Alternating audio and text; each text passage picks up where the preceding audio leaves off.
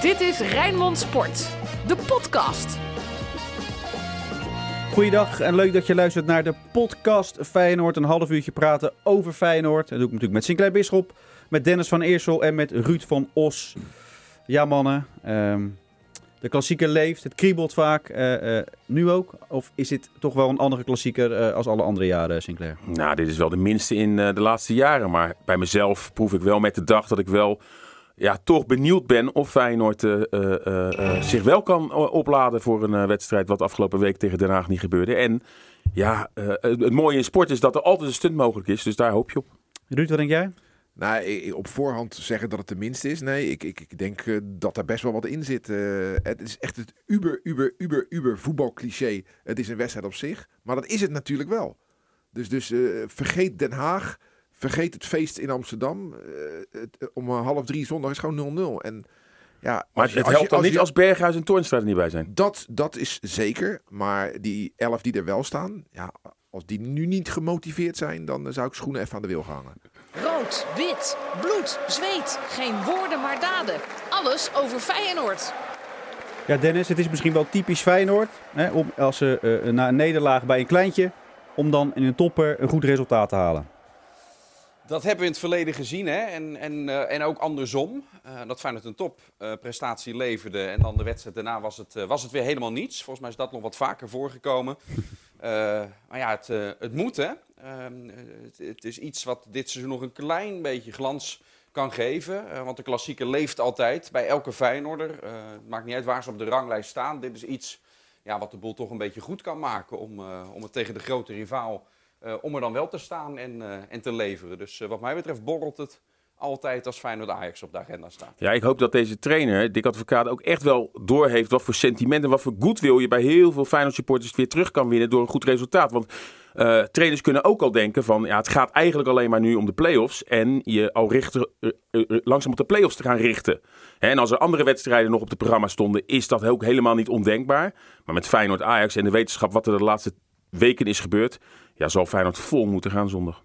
Ja, en heeft Feyenoord dan een kans, Ruud, met je wedstrijd op zich? Ja, tuurlijk.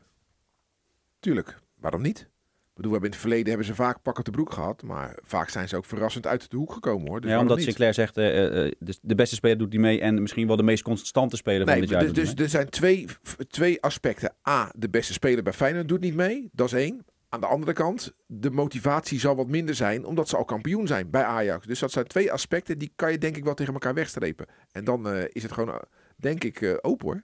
Eeuwig zonder dat Maar het is in dat een... zo? Is, is dat zo, Ruud? Want eh, je kan natuurlijk ook het scenario hebben dat vanuit hetgeen wat je zegt, dat er een, iets meer reservespelers dan normaal worden opgesteld. Maar dat ja, is dan nog steeds bijvoorbeeld een, een Neres in plaats van Anthony, om er iets te noemen. En die zullen ook juist gebrand zijn om wel iets te willen laten zien. Nou ja, dat, twee dingen. Eh eh, Neres, eh, ja, ik hoop dat ze hem opstellen, want zo goed vind ik hem niet. Eh, ze zijn niet voor niks reservespelers. En reservespelers die wat willen bewijzen, spelen vaak niet hun beste wedstrijd. Kijk, en, en laten we ook eerlijk zijn dat Feyenoord eh, juist hele goede resultaten boekt als het vanuit de compacte organisatie voetbalt. Nou, dat zal Dick Advocaat natuurlijk ongetwijfeld gaan doen, compact voetballen.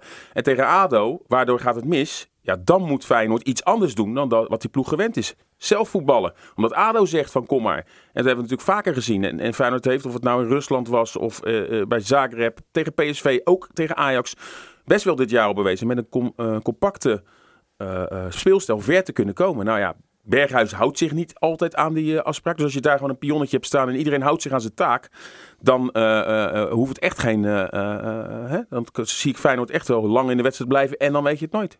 Is het met Ja, het probleem is Sinistera... alleen dat al een half jaar lang spelers zich, eh, niet alleen Berghuis, maar gewoon het merendeel zich niet meer aan die taak houdt. Want zelfs tegen ADO, Feyenoord had een droomscenario. Het stond al voor, dus het hoefde daarna het spel niet meer te maken. En toch, bij die 1-1, tuurlijk gaat Ver gigantisch de mist in. Maar zie je dat beide backs al voor de bal staan. En dat die veldbezetting dus gewoon niet goed is. Dat ze toch weer te hoog staan, zelfs met een voorsprong al op zak. Ja, maar tegen PSV heb je gezien. Toen ja, zag het er eigenlijk het eerste kwartier ook niet uit. En het is alleen maar tegengehouden. Maar je krijgt je kansen tegen ploegen als Ajax, PSV. AZ, Die krijg je. Omdat ze heel veel ruimte weggeven. Iets wat ADO niet doet. En dan maakt het, want het was natuurlijk al heel vroeg 1-1. Dus je had nog zo lang de tijd. En we eerlijk zijn, Feyenoord heeft wel heel veel balbezit gehad op de helft van de tegenstander. Maar als je niet weet wat je daarmee moet doen. En eh, eigenlijk nauwelijks kansen kan creëren. Ja, dan omdat hè, de ruimtes eh, eh, heel erg klein zijn, dan word- heb je een probleem. Maar tegen Ajax weet je één ding zeker, die kansen gaan er komen in de omschakelingen. Dan is het inderdaad wel de vraag om zelf niet te veel weg te geven. Maar als je compact speelt, is dat, hoeft dat niet het geval te zijn. Moet Feyenoord eh, een erehaag eh, vormen voor de, de landskampioen, Ruud? Ja, ik vind van wel. Ja? Ja, eh, ik bedoel, eh, rivaliteit is mooi. Maar respect voor de tegenstander is mooier. En dan kan je wel zeggen, ja, we hebben een hekel aan de Amsterdammers. Dat is wat supporters zeggen. En dat wil ik ook best begrijpen. En dat, eh, dat sentiment moet er ook gewoon kunnen zijn. Maar je moet wel respect opbrengen voor de grootste prestatie die je tegenstander heeft geleefd. Geleverd. Maar, maar moet respect dan altijd zijn in de vorm van een erehaag wat ooit kunstmatig verzonnen is? En nou, het lijkt een beetje, hè, ik, ik maak, maak het niet uit of ze die erehaag wel of niet doen, maar het lijkt nu heel geforceerd. Omdat iedereen het doet, moet het nu bij Feyenoord ook. En dan vind ik het een beetje dat het wordt opgedragen. Maar, nee hoor, helemaal niet. Ik, ik vind gewoon dat bij, bij een kampioenschap een erehaag past. Dat vind ik al heel lang. Maar in Nederland is het toch niet gebruikelijk Ja, om en? dat doen? Ik kan me niet herinneren. Ik kan het me wel Nou ja, herinneren. voor- ik, ik heb het gevoel dat het ook een beetje wordt, juist omdat het Feyenoord-Ajax is, ook een beetje om te jennen richting Feyenoord. Van, oh, dan moeten we nu opeens dit seizoen met een erehaag beginnen, Ja, omdat toevallig na hun kampioenswedstrijd deze wedstrijd is. Maar dat is nou het, een is beetje... ook, het is natuurlijk ook gewoon puur om te jennen. Nee, we het, het, weet je wat het mooie van Feyenoord is? Dat is een club die altijd zo met de buitenwereld bezig is. Feyenoord moet gewoon bij zichzelf gewoon te raden gaan. Hoe gaan wij de kampioen Ajax eren? Dat moeten ze gewoon go- goed... Want eh, niks doen zou ik echt ongepast vinden. Maar dan is het misschien Het juist... mooiste eerbetoon is om ze heel serieus te nemen en ze dan met een 2-0 nederlaag terug naar Amsterdam te sturen. Dat is het mooiste eerbetoon. Zo serieus nemen we ze. Nee, joh, laten we het niet over die erehaag hebben, jongens. Dat doen we in Nederland nooit. Ik vind echt Nee, een, dat is niet waar. een non-issue wat in Amsterdam bedacht is. Nee, dit, dit- nee, nee, nee. Volgende onderwerp. Nee, dit, dit is niet waar. dit is niet waar. Dit, is, dit doen we in... Er zijn clubs die respect op kunnen brengen voor, voor, de, voor de kampioen. En ik hoop dat Feyenoord die club ook is. Advocaat, eh, jongens. Eh, toen ik hem, eh, wanneer was het vorige week zondag, tegenover jou zag zitten, Sinclair, dacht ik, nou ja, die zit er een dag later echt niet meer. Want er zat eigenlijk een, een, een dood vogeltje, om het even met alle respect te zeggen. Maar ja, hij zit er nog. Ja, maar zeker op basis van wat hij zei. Hè, als ik echt het gevoel zou hebben dat ik die ploeg niet meer aan de praat zou krijgen, dan stap ik op. Nou ja, als er zijn volgens mij wel meerdere signalen geweest waaruit je eigenlijk kan concluderen dat het elftal op doodspoor zit. Nou hoop ik dat hij deze week en de komende weken echt nog iets bij die ploeg eh, eh, kan laten eh, ontstaan. Maar ja, ik heb er een hard hoofd. Laat ik het zo zeggen. Tuurlijk, het kan. Maar Feyenoord speelt wel heel erg met vuur. En dat risico moet je volgens mij niet lopen als je op dit moment dat het echt lijkt alsof de geest volledig uit de fles is. Ja. Ruud? Ja, de geest uit de fles. Wat was het nou? Dat, dat, dat was er van de week ook een discussie over. Of dat wel de juiste terminologie is, hè? De, de geest uit de fles. Hè? Want de geest uit de fles is vaak iets positiefs. Maar eh, ja, ik weet het niet. De chemie. De chemie is weg. De Ja, chemie dat, is... eh, dat sowieso. Maar kijk, ik was niet De verrast. prik is uit de cola. Ik, ja, precies. Ik was niet verrast dat hij terugkwam. Want dat doet hij op zijn woorden. Want dat doet hij namelijk al de hele tweede seizoenshelft. Hij kondigt allerlei zaken aan die een dag later gewoon... Dan, dan, dan worden wij als als gekkies neergezet. Van, hoe kom je er nou bij? Groepsgesprek, wat bedoel je nou? Ja, want hij zei, even na ADO, zei hij, zei Eh, advocaat. ik wil wel weten van ze Ja. wat er in hun hoofd zit. Eh, En ik- ik, trek, nou, hij zei, ze moeten morgen terugkomen, want ze hadden een vrije dag maandag. Nou, ik wist al, ik weet zeker dat ze die vrije dag gewoon hebben, want hij, hij draait alles om. Eh, na Heerenveen eh, was er een groepsgesprek. Hij zou met Berghuis gaan praten, is allemaal niet gebeurd. Hè? Na de, de wedstrijd tegen Emmen was dat, geloof ik. Allemaal zaken die hij dan op zondag in de emotie in een persconferentie aankondigt. Maar dan eh, de dag later dan echt naar ons kijkt van, joh, wat bedoel je nou joh? Gesprek met, nee joh, maar gesprek met Berghuis helemaal niet. Maar het is toch ook lastig, Dennis, om dan eh, eh, je trainer nog serieus te nemen. Als je in de media allemaal dingen hoort dat hij allemaal aan gaat kondigen tegen jou. En dat, hij uit, en, en dat dan de training begint en dat er dan niks gezegd wordt. Nee, maar dat is natuurlijk ook het probleem wat hij laatst in een lang interview eh, aangaf. En dat haakt allemaal hierbij in. ehm, dat hij bepaalde dingen nu laat passeren en laat gaan. die hij tien jaar geleden als trainer nooit op zijn beloop had gelaten. Ja, dat is natuurlijk ja, dat is gewoon niet goed. Eh, als zijn gevoel zegt van eh, ik moet nu ingrijpen of er moet nu inderdaad een groepsgesprek komen. Of, alle dingen die hij heeft gezegd, alle voorbeelden die we net aanhalen. Maar je doet het vervolgens niet omdat je die strijd niet meer wil aangaan. Omdat je eigenlijk wel een beetje klaar mee bent. Ja, ja dan moet je hartje misschien eh, een maandje eerder of een aantal weken eerder al, al moeten stoppen. Als dat het gevoel is. Want nu werkt hij nog voor Feyenoord.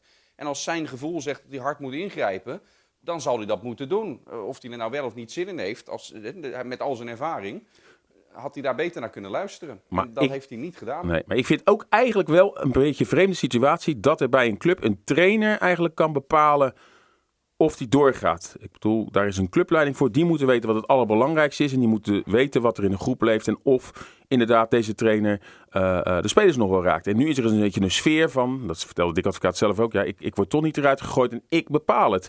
En dan vind ik het echt spelen met vuur, met de belangen die bij Feyenoord op het spel staan. Ik weet nog toen Jaap Stam, uh, wij eigenlijk met z'n allen waren het volgens mij wel over eens dat het niet werkte tussen Stam en, en Feyenoord. Nou, de 4-0 nederlaag in de arena volgens mij binnen een half uur helemaal weggespeeld. En toen heeft de clubleiding uiteindelijk ook niet ingegrepen. Het is dat Jaap Stam zelf uh, tot de conclusie kwam: het werkte inderdaad niet, ik stap op. Maar ze hebben ook wel eens wel ingegrepen, hè? vlak voor de play-offs. En dat werkte ook niet, hè? met Beenakker en met, uh, met Van Bronckhorst. Uh, nee, Van Bronckhorst niet. Fred Rutte, maar die was ja, zelf ook opgestapt. Nee, nee, ja, nee, nee, nee, nee, maar ik bedoelde, toen nam Van Bronckhorst het over. Ja, die nam het toen ja, over. Maar, dat, maar dat, vind, dat vind ik nou juist een voorbeeld, vergelijkbaar met nu, waarin Feyenoord te laat heeft ingegrepen. Er waren toen nog vijf wedstrijden te gaan. Feyenoord hoefde er volgens mij maar eentje te winnen. En op een gegeven moment, ze verloren thuis van Go Ahead en uit bij Groningen 0-0. En, en Rutte stond toen gewoon nog positief te zijn. En ook toen werd er niet ingegrepen. Terwijl je aanvoelde komen van dit gaat niet goed. En pas toen het uh, kalf al verdronken was, werd Rutte weggestuurd. Maar toen moest Feyenoord die play-offs al in. Wat een enorme teleurstelling was nadat ze acht punten voor stonden. En garanties dus heb je ook nooit, hè? Ook nee. toen werd er juist te laat ingegrepen, nee, dus, vind ik. Maar, Wat soms ook prijzenswaardig is. Precies, hè, dat een club dat doet precies. en wel een trainer laat zitten. Denk aan Van Bronckhorst. Dan wil ik een ander voorbeeld bij hem geven. Die ze na zeven nederlagen op rij uiteindelijk toch lieten zitten. En kijken hoe het uiteindelijk gelopen is. Het is wat je ook doet. Laten zitten of wegsturen. Het is allebei een gok. Allebei. Nou, Feyenoord gok nu op blijven zitten. Ja, kunnen wij het mee oneens zijn. Maar ja. Omdat er ook geen alternatief is, toch? Nou Geen goed alternatief. Uh, tuurlijk, er zijn wel alternatieven. Er zijn toch mensen met een diploma bij Feyenoord. Uh, dus dus dat, er zijn wel alternatieven. Alleen zij gokken erop dat het wel weer keert. Maar dat is net zo'n grote gok als dat je hem wegstuurt. Dennis, zie jij zo'nzelfde scenario als toen onder Fred Rutte nu uh, gebeuren? Nou ja, als, als ik Feyenoord nu zo zie spelen, dan is elke tegenstander, ook in de play-offs die langskomt, durf ik er niet mijn hand voor in het vuur te steken dat Feyenoord daar even van wint. Uh, laat staan twee wedstrijden in, uh, in vijf dagen tijd. Uh, ja, anderzijds, misschien zien we bij die wedstrijd opeens dan wel weer dat heilige vuur terug. Daar vind ik zondag ook een, een inter interessante wedstrijd weer voor, of, of we dat een beetje gaan zien.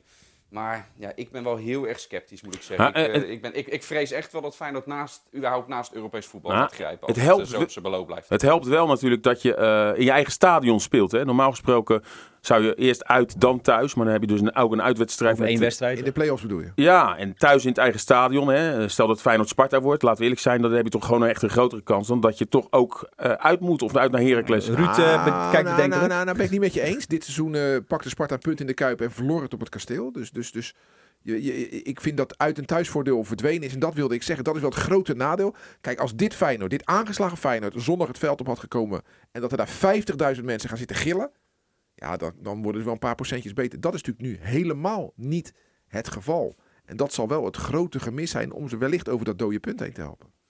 En Feyenoord wordt ook maar vijfde zien te worden. Dan mogen ze twee keer thuis spelen. Als ze nog zesde worden, dan eh, hangt het natuurlijk ook af van, eh, eh, van FC Utrecht. Ja. Die vijf puntjes achter staat op Feyenoord. Maar als Feyenoord van Ajax verliest, is dat verschil natuurlijk nog maar Ja, twee. ja, het gekke is dat het, het, het- ik, ik ga er niet vanuit hoor. Ehm, maar als Sparta vanavond op het kasteel wint en Feyenoord zorgt voor een stunt, is het verschil met Vitesse weer maar twee punten. En met eh, Fortuna Vitesse en Vitesse Ajax is daar ook weer wat mogelijk. Dus, Nee, maar normaal gesproken moet je ervan uitgaan dat Feyenoord vijfde wordt. Ik zie ook Utrecht. Die moeten dan ook echt bijna alles winnen om die vijf punten op Feyenoord in te lopen. Ik ga er eigenlijk gewoon vanuit dat Feyenoord de play-offs in gaat. Herenveen Utrecht is het, eh, voor alle duidelijkheid. FC Rijnmond. Archief. Ja, daar kunnen we misschien nog even... eens, eh, kijk, er zijn heel veel wedstrijden die we nu natuurlijk gewoon overslaan. Die we uit het archief gewoon wissen. van Feyenoord Ajax. Daar hebben we gewoon, gaan we het niet meer over hebben. Maar Dennis, jij mag aftrappen met een, eh, een Feyenoord Ajax. Ik heb een flauw vermoeden, maar eh, eh, brand los. Ja, als, als ik aftrap, dan neem ik maar de meest eh, recente in de competitie eh, in de Kuip. Dat is natuurlijk die 6-2.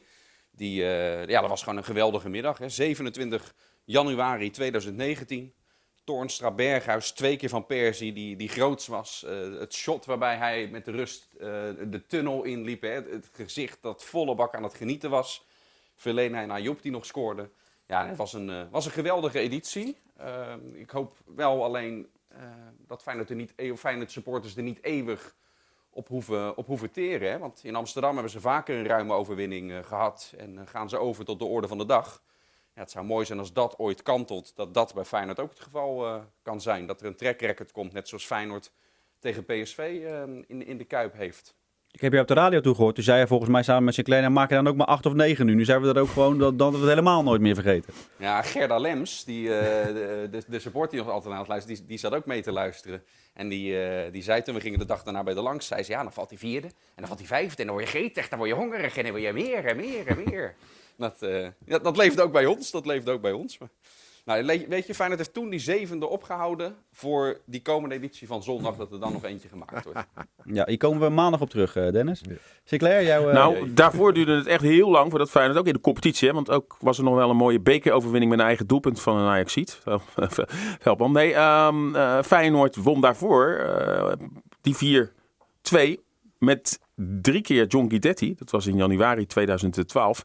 En dat was natuurlijk ook na een lange tijd geen overwinning en dat hele stadion dat explodeerde. Eh, geweldige wedstrijd met Guidetti. Zijn finest moment. Daarna is hij nooit meer zo goed geworden. En eh, ja, na afloop met eh, Peter Houtman, die daar een beuk kreeg van Ron Vlaar. Met een, die, die, die het hele publiek nog opzweepte met de microfoon. Echt één groot volksfeest barstte los. Ja, dat gevoel wat bij al die supporters toch zit, de haat richting Ajax, dat kwam daar. Kwam dat, eh, kwam dat helemaal na afloop tot, eh, tot uiting. Feyenoord had helemaal niets. Het was het jaar dat Feyenoord wel met de wederopstanding bezig was. Hè? Met Ronald Koeman, met dat verschrikkelijke jaar daarvoor eh, onder Mario Been. En dit was eigenlijk wel het mooiste moment uit dat jaar. En ik ga voor die Feyenoord Ajax. Ja, ik, ik, ik heb, ik was eens een keer op een verjaardag van een eh, vriend van mij en daar was eh, Victor Sikora. En die eh, heeft ook een tijdje bij eh, Ajax gezeten. Zeker. letterlijk eh, gezeten. en die vertelde dan hoe, hoe dat gevoel in die Ajax-selectie op het moment dat ze naar Rotterdam moeten. Nou, hij zei, als je naar de Kuip moet, dan hoop je dat je basisspeler bent of dat je thuis mag blijven. maar één ding wat je niet wil als Ajax ziet, is op de bank zitten in de Kuip. Want er komt een moment dat je moet warm lopen. Hij zei, en dat is gewoon geen feest. Wat je dan allemaal naar je hoofd gegooid en ge- ge- gescholden krijgt, is verschrikkelijk. En hij vertelde, dat was dan een, een editie waarbij eh, de dugouts nog aan de andere kant zaten. En met dat plexiglas zo daar overheen. En toen werd daar een soort van eh, strijker gegooid. In dat kommetje, dat hij zegt dat was een knal. Ik heb daar gewoon drie dagen last van gehad, van die knal. En hij weet ook nog goed dat ze daar aankwamen rijden. En die supporters daar allemaal stonden. En die Ajax-bus, eh, b- dat Babangida onder de bank ging zitten. zo, was dat, ja, ja, zo bang was hij. eh, en eh, hij zegt, ja, dus het is heel eh, intimiderend. En eh, ja, dat doet wel wat met je. Nou ja, we hebben het in het verleden gezien dat spelers als Patrick Kluivert en Ronald de Boer hadden daar poep aan. Want die wonnen alsnog. Maar er is ook een lichting van Ajax geweest die zich da- daardoor wel liet intimideren. Hè. En ja, de wedstrijd waar ik naar zou willen teruggrijpen is zondag 31 januari 2010. Dat was om een half één middags op een, vaak januari, hè, Feyenoord Ja. Ajax. Dat was een wedstrijd waarbij Pantelic Ajax op 1-0 voorzette. eh, 1-0 voorzette. En eh Wijnaldum in de 67e minuut de 1-1 maakte. En waarom wil ik deze wedstrijd noemen? Omdat ja, Jan-Dirk Stouten, eh, onze voormalig collega, toen eh, samen met Noem mij verslag deed. En eh, toen ging Urbi Emanuelson in de fout. maar wij werden die dag gevolgd door camera's van AT5. Dus wij werden gefilmd als verslaggevers. En toen Jan Dirk met die grote bek van hem van... Dankjewel Urbi voor deze lekkere fout. Nou ja, dat is gewoon eh, best wel rondgegaan. We, Wereldwijd door. De wereld door zaten we ook nog. En eh, ja, op, op allerlei andere plekken is dat fragment te zien geweest. En eh, ja, dat is voor mij persoonlijk een, een mooie herinnering aan, aan Feyenoord Ajax. Een een 1-1, want het, het eindigde uiteindelijk in 1-1. Met een ploeg ja, die vergelijkbaar was met de ploeg die met 10-0 bij PSV verloor. Maar daar toen wel kon opbrengen om goed tegen Ajax te spelen. Met een Rob van Dijk, André Bahia, de eerder gememoreerde Vlaar, Stefan de Vrij. Hoe groot is die nu niet geworden? Tja. Makai als invaller na 56 minuten. Nou, ik zei het al, Wijnaldum. El Amadi, Nou, dat is een prima selectie, of niet? Ver, toen al erbij. Sekou Cissé als basisspeler. Zo, dus één, heb je de wedstrijd gevonden dat hij gespeeld En, heeft? en die werd vervangen door Stefan Babovic. Ja, Babovic. Door zijn pa gehaald, door zijn pa betaald. Van, hè, van was Bronkhorst in de basis, vervangen in de rust door de Claire, Jondal Thomasson. Ja, dat, eh those were the days, om het maar eens eh, zo te zeggen. En Maarten Stekelenburg, toen, toen al in de goal. Bij De. Feyenoorder van de week. Dan zie je door het bumpertje Feyenoord van de week zeggen Ajax. Dat is een beetje eh, matig. Maar dan mag je gelijk ook aftrappen met de Feyenoord van de week. Ja, dat, dat is gewoon ontzettend lastig. Dat, dat kan haast niet. Nou ja, je kan, eh, van wie verwacht je misschien? eh, eh, ik, ik heb hier nog op het lijstje staan Richano Haps bijvoorbeeld, die voor Suriname eh, kiest en Ja, niet voor nou, Oranje. sorry, met alle respect, maar daar word je geen Feyenoorder van de week van. eh. Nee? Ik ga iets, iets eh, heel geks eh, zeggen. Eh, de eigenaren van de cafés die deze week bestookt zijn met ja, met vuurwerkexplosies. Dat slaat natuurlijk helemaal nergens op. Die hebben een café. Toevallig komen daar Feyenoord supporters. Want ja, de link lijkt toch wel heel snel gem- gemaakt met eh, de, week waarin eh, Feyenoord tegen Ajax gaat spelen. Dat er twee cafés met eh, het Haantje, bekend Feyenoord café. is nu een inzamelingsactie ook door supporters. Ja, daar is dan een explosief gegooid. Het is ook volgens mij een hele vervelende timing. Dat hij, ja, als het uit Ajax hoek komt, dan lijkt het ook wel op om in de meimaand ja, met explosieven in Rotterdam te gaan gooien. Twee cafés al. Ja, heel laf. En eh, eh, als hart onder de riem zijn dat eh, de eigenaren van die cafés. Voor mij eh, eh, de Feyenoorder van de week. Dennis? Ja, het is, om een speler eruit te lichten is heel erg moeilijk. eh, behalve het hoeft niet altijd positief te zijn natuurlijk. Ehm, eh, en, en ja, Steven Berghuis heeft zijn ploeg natuurlijk enorm gedupeerd. Hè? Het is te makkelijk om te zeggen één op één van dat ze, zon, dat ze met hem erbij in Den Haag dat deze prestatie niet was, eh, was geleverd. Maar misschien, op een gegeven moment ontbeerde het Feyenoord toch echt aan die creativiteit. Had hij wel degelijk voor een impuls kunnen zorgen dat die wedstrijd werd omgebogen. Eh, en komende zondag had Feyenoord hem ook hard nodig kunnen hebben. Dus ja, met terugwerkende kracht, we wisten het al meteen na die rode kaart. Ja, is het gewoon eh, heel, heel erg pijnlijk. En kan het Feyenoord uiteindelijk zo duur komen te staan... dat je uiteindelijk terugblikkend misschien zelfs wel naast Europees voetbal grijpt. Dus ook in dat opzicht, ook in negatief opzicht... kun je natuurlijk een Feyenoorder van de week zijn. Dus eh, nou ja, dan nog maar één keer hem eruit lichten. Tot slot, eh, het ging natuurlijk al over Europees voetbal. Ehm, Feyenoord heeft een... eh, oh, eh, Jesper Langenbroek heeft een mooi boek geschreven over Feyenoord, over de UEFA Cup 2002. Eh, nou, het is natuurlijk begin mei, het is nu 7 mei, nemen we dit op. Op 8 mei 2002 was natuurlijk die mooie finale. Daar is een mooi boek van uitgekomen in samenwerking met onder meer de Feyenoorder, de supportersvereniging. Als jullie daaraan denken, dan begin ik even met Sinclair aan die, aan die datum 8 mei 2002. Nou ja, dat, die hele campagne toen, eh, in dat jaar heb ik heel nadrukkelijk Feyenoord gevolgd voor de televisie. En toen eh, waren we ook overal bij, of het nou in Freiburg was, in Milaan, dat ik op het veld met mijn cameraman stond. En na afloop werd er een feestje gevierd. Uit bij PSV natuurlijk, dus ik heb hele mooie herinneringen aan dat jaar. Ja, bij de finale waren we ook aanwezig. En toen was ik met cameraman Bob van Brugge en toen... ehm, daar hadden wij zoiets, ja, dit is once in a lifetime. Wij willen ook gewoon op het moment dat dadelijk eh, eh, die beker eh, omhoog wordt gehouden, gaan we gaan kijken of we dat kunnen filmen. En toen liepen wij zo, de, de spelerstunnel, vier minuten voor tijd of zo, het stond nog 3-2, het was natuurlijk nog spannend. Gingen wij de spelerstunnel kwamen in met onze accreditaties, liepen we achter Lennart Johansson. Stonden zo achter die grote beker te filmen. Nou, toen werden we door een paar beveiligers werden we wel daar weggestuurd. En toen stonden wij gewoon op de ere parterre. Waar precies waar die beker de lucht in werd gehouden, hebben wij de, eh, de shots kunnen maken. Ja, dat is zo prachtig om mee te maken. En dan die hele, nou, die hele kuip, de halve kuip. Want dan de, de kant van de Duitsers, die waren allemaal weg. Dat feest, ja, dat, dat zal nooit meer van mijn netvlies verdwijnen. Die hele mooie dag. In een vervelende week, hè, met ook Pim Fortuyn die eh, eh, eh, was overleden. En het was nog maar de vraag of eh, die finale gespeeld kan worden. En, eh, maar dat feestje wat toen losbrakte, brak en eh, hoe ik dat zelf ervaarde. Ja, dat is wel een van, mijn- van mijn hoogtepunten bij Feyenoord. Ja, Dus, en eh, ik begreep dat in Milaan uit dat er gewoon 30 eh, mensen van Radio Rijnmond eh, naartoe gingen, toch? Ja, in de, in de, in in de aanlopen. En, en ook Wilfried de Jong en weet ik veel wie er allemaal van stal werd gehaald. om allerlei reportages te maken voor de radio. We hebben het heel goed uitgepakt. Vaas Wilkes die mee mocht met Rijnmond om daar weer terug te zijn in zijn Milaan. Op het plein, het plein bij Milaan. Met Peter Houtman die daar voor 10.000 supporters die op het plein stonden ging zingen van Feyenoorders. Wat gaan we doen vandaag? En dan eh, die hele meute eh, eh, aan het zingen in Milaan, dat letterlijk en figuurlijk toen van Feyenoord was. Beetje eigenlijk hè, net als in 1970 toen Milaan ook van Feyenoord was. Na de Europa Cup 1 winst.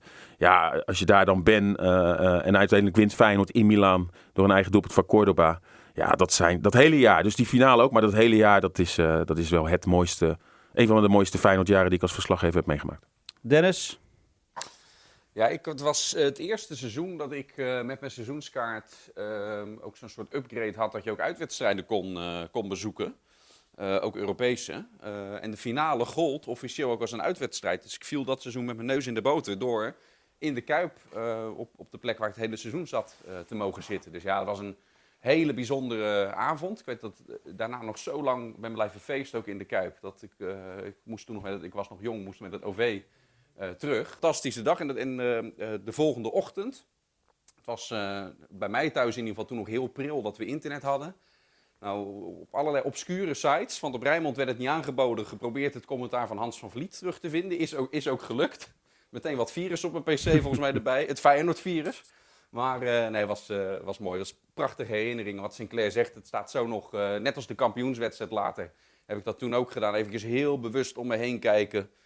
Wat zie ik, wat hoor ik? Om, om een soort opname in mijn eigen hoofd te maken. Die ik dan altijd, altijd terug kan halen wanneer ik het wil. En dat, dat lukt nog steeds redelijk goed. Ook 20 jaar na dato. Fantastisch. Ja, mooi. In het boek ook verhalen van supporters en dit soort verhalen van jou en, en van Sinclair hadden daar makkelijk, eh, hadden makkelijk eh, bij gekund. Is overal eh, te koop vanaf dus die 8e mei. Eh Sinclair, dankjewel voor je, voor je komst weer. Ruud, dankjewel. En ook Dennis van Eersel, dankjewel. Jullie zijn natuurlijk zondag te luisteren op de radio en we gaan er gewoon een feestje van maken. Eh, wat jij ook zegt, we gaan, eh, jij hebt 2-0 voorspeld, dus eh, Dennis, daar gaan we gewoon... Of was het meteen een officiële voorspelling? dat is een officiële voorspelling, ja. We gaan er gewoon voor. Het is 2-0. Eh, 4-2 mag, 6-2 mag. als Feyenoord maar lekker, maar lekker wint op de radio natuurlijk te volgen. Vanavond, als je dit op vrijdag luistert, natuurlijk Sparta ook altijd leuk om te luisteren. Wat zomaar eens Feyenoord tegenstander kan worden. En we hebben FC Rijnmond met Pierre van Hooijdonk. En op maandag hebben we FC Rijnmond met Dirk Kuyt. Dus volg ons, je hoeft niets te missen. En dan volg je alles van Feyenoord. Dankjewel voor het luisteren en tot de volgende. Dit was Rijnmond Sport, de podcast. Meer sportnieuws op Rijnmond.nl en de Rijnmond app.